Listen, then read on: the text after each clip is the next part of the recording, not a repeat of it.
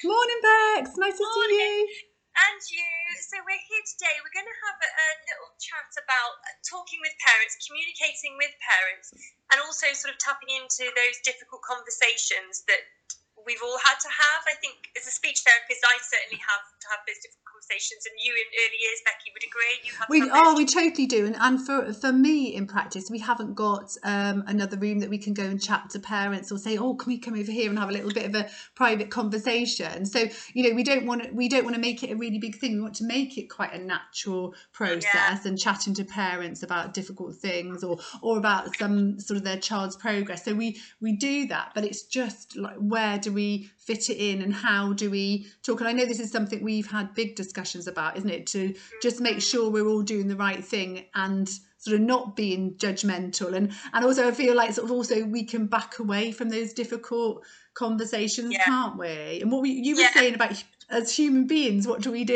It's like, Yeah, that's it. We were chatting earlier, weren't we? We were saying that actually it's okay to feel like you want to back away from a situation that's potentially going to be difficult because if you you might anticipate a parent's either going to be angry or confrontational or upset and as humans, you know, we need predictability, as most animals do, to keep us, to keep ourselves safe. That's what we do. That's why we rely on routine because we know that that will keep us safe and alive.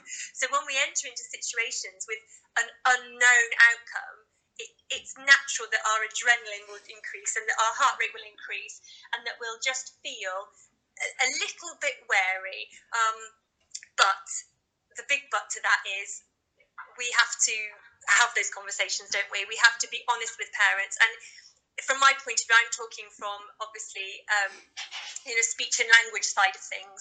Um, and if, if there is a concern, we do need to address it so that we can help. And I think I think that's the biggest message when we're talking with parents is we're not critic, we're certainly not criticizing, we're certainly not judging, and we are absolutely not diagnosing anything. But what we're saying is we've identified as experts in child development, we wouldn't use that line, but that's what we are thinking to ourselves. We have identified that, that this child is struggling to access their learning in the same way as some of their peers.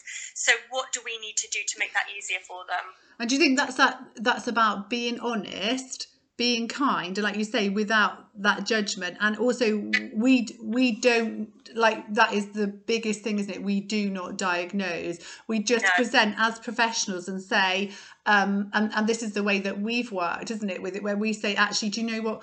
We need some more advice as professionals because I, I'm not a speech and language therapist. I'm not um, a hearing specialist. So actually, you know, what we what we'd really like you to do is just go and say it was checking the child's hearing just to make sure. And like you were saying, that fits in with um, speech and language really well, doesn't it? You would always start with checking the child's hearing. Absolutely. So, yeah, if a child comes to see me in clinic and they've got some speech sound difficulties, we know that speech and hearing go hand in hand.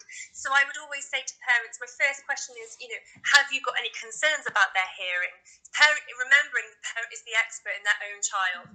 So, have you got any concerns? Often it's a no, I haven't. They can hear me opening the biscuit tin, and I'm like, that's great. Sounds fine. But what we need to do is just to double check. So if you're happy, we'll send you off for a hearing test because we want to just rule it out.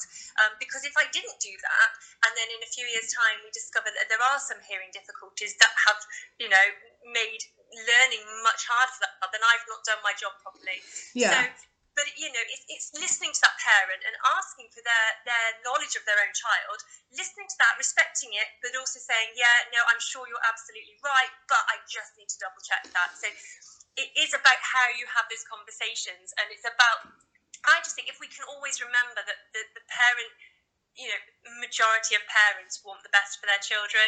Um, you know, Well, they certainly do, don't they? And also, sometimes, sometimes I think parents have, have got that in their head that they think, oh, something isn't quite right. And some sometimes parents come and chat to us, and they're really overly worried, and, and we can reassure them and contain them. But but again, I would still go down that line and say, well, do you know what? Then let's go for a hearing test. Let's go speech and language. Let's go back to the health visitor and see what what more we can do if we need to do something. I agree. You can't be dismissive. If a parent is worried, but you're actually not worried Hmm. because you, you know you've you've looked at that child there, you think they're developing fine.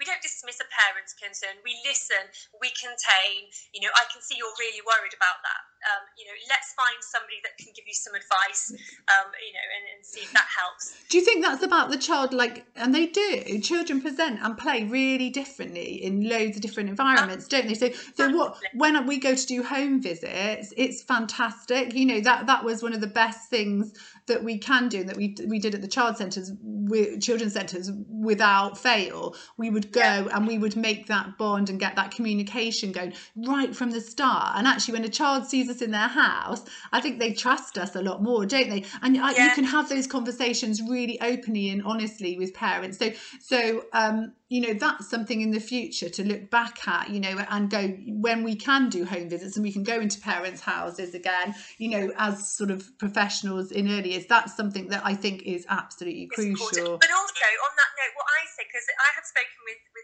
early years colleagues who will say to me you know that child's not talking here but parents say they're saying all this at home and and it's almost becomes a not a power struggle but it's there's almost a conflict brewing there. So what I would always say to my parents is, okay, you know, they'll say, oh, nursery say they don't speak there, but they talk at home. I'm like, okay, video it, get some evidence, because what we don't want to do is say to parents, well, they don't do it here, so there's a problem. Yeah, you know, which they, which they could not. Well, yeah, it's great that they're talking at home. Course, they're talking at home with you because that's their safety net. That's where they're mm. most comfortable. If you could get some evidence of that, so I'd, I'd love to hear what they're saying and how much they're saying, and just to hear their voice.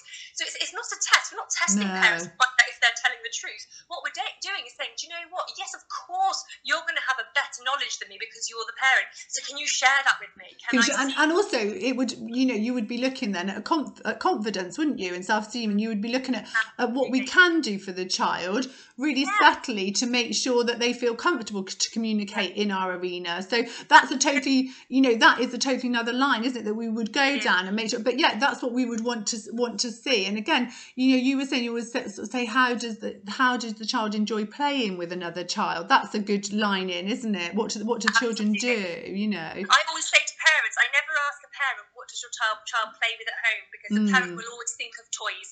I will say is, what does your child do to keep themselves busy at home? Because if it is that they sit and watch the washing machine go round, then that's what the parent will tell me. But yeah. if I say, what do they play with, then they'll think, well, bricks or cars. But if I, you know, what does your child do to keep themselves busy? And again, the parent will know that, you know. And actually, going back to that comment about, you know, children being different at home, than they are in nurseries. Why, absolutely, when you're setting targets for children, it's got to be a shared goal with the parent. You've got to know what does that parent want for that child, and that might be totally different to what we think we want for that child. Yeah, but if, if the parent owns their own child's target, they're more likely to work towards that because it matters to them. So, you know, I always say to parents, you know, what are your hopes? What is it that you want for your child? And that's a really good starting point to really start that conversation to really work out. And sometimes what the parent wants, you might think as a professional is like, wow, that's that's way off. We're way off that. But that's okay. I say to parents, all right, yes. So that's your long-term goal. So where we are, we're sort of, if you imagine a ladder climbing to the roof of the house, we're at the bottom of that ladder. And you want to get to the top, but we can only get there if we go up the steps. And you do those stages. First, you know, it's breaking it down. But and also you make it very real, don't you? When we do targets, we make them really, really real, and we try to involve the the parents in that to like you say to understand that we all we are all working to this together. And we and also as professionals we don't have the answer. We're just unlocking things all the time. We are learning all the time and to work together. And you know we're, we're with the children a very small percentage of time. So so the parents working with us is really really cu- crucial for that child's development isn't it? And for that child moving forward. And i think that respect needs to be deserved that parent. And like you say we we try really hard to just have a very casual conversation. I think the one of the best things in practice that has worked for um me recently is that the start of the drop-ins for speech and language therapy yeah. and the parent and then it's it's been great because like I say like this drop-in center is it's there they're at this time if you get there early you're going to be you're going to be seen go and ask them all the questions and then let's bring it back and we'll have a conversation and you can tell us what what you know what we might need to be doing if we're missing something if everything's all yeah. right. so I think it is admitting that we don't we don't know it all at all and I think that's really important it's remembering your professional boundaries absolutely. And uh, you know, with my work, I have to have a lot of difficult conversations around surgery. And I was talking with my supervisor about this the other day, and I said, I feel like I need to have some more training in counselling skills because I do a lot of listening. I hand out a lot of tissues, um, but I'm also mindful that I'm not a trained counsellor. So I need to develop some skills to protect myself so that I don't take on other people's feelings, but also I've got to know when my role stops and somebody else's starts. And that's why that goes back to that point about diagnosing. When we speak with parents, you know, it's please just remember to the information you're giving is what you have seen. What have you seen in your setting that makes you think, mm, do you know what? I, I need to ask a question about that. What is it you have seen, and why does that matter? Um, and, and you know it, it's so and sometimes you were saying earlier becky sometimes parents will say well what do you think the problem is or i've had parents say to me do you think he's autistic now i am not qualified to diagnose anybody with autism but parents have raised it. So I can't just brush that under the carpet. I can't say no because I might be thinking yes. So what I yeah. always say to parents is, okay, so the behaviours that I'm seeing, yes, if you were to Google what is autism, you might see some of those traits as part of that diagnosis.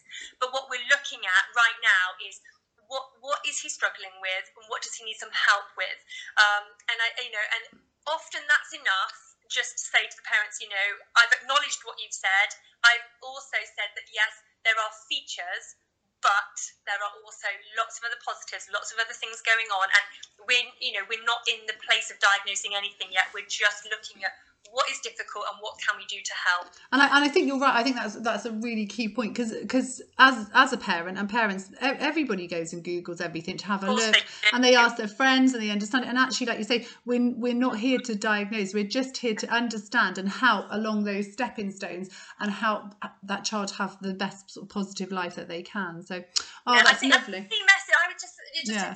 The key message for those difficult conversations it is honesty but it's honesty about you know you're you're you are professionals and you are so good at your observations so it's honesty about your observations. It's not your opinion. Your opinion here doesn't count. It's your professional observations and that what count. you've seen.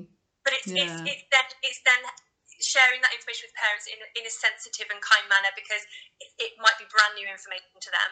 Yeah. Oh that's lovely. Thanks bex. Okay thanks. Bye. bye.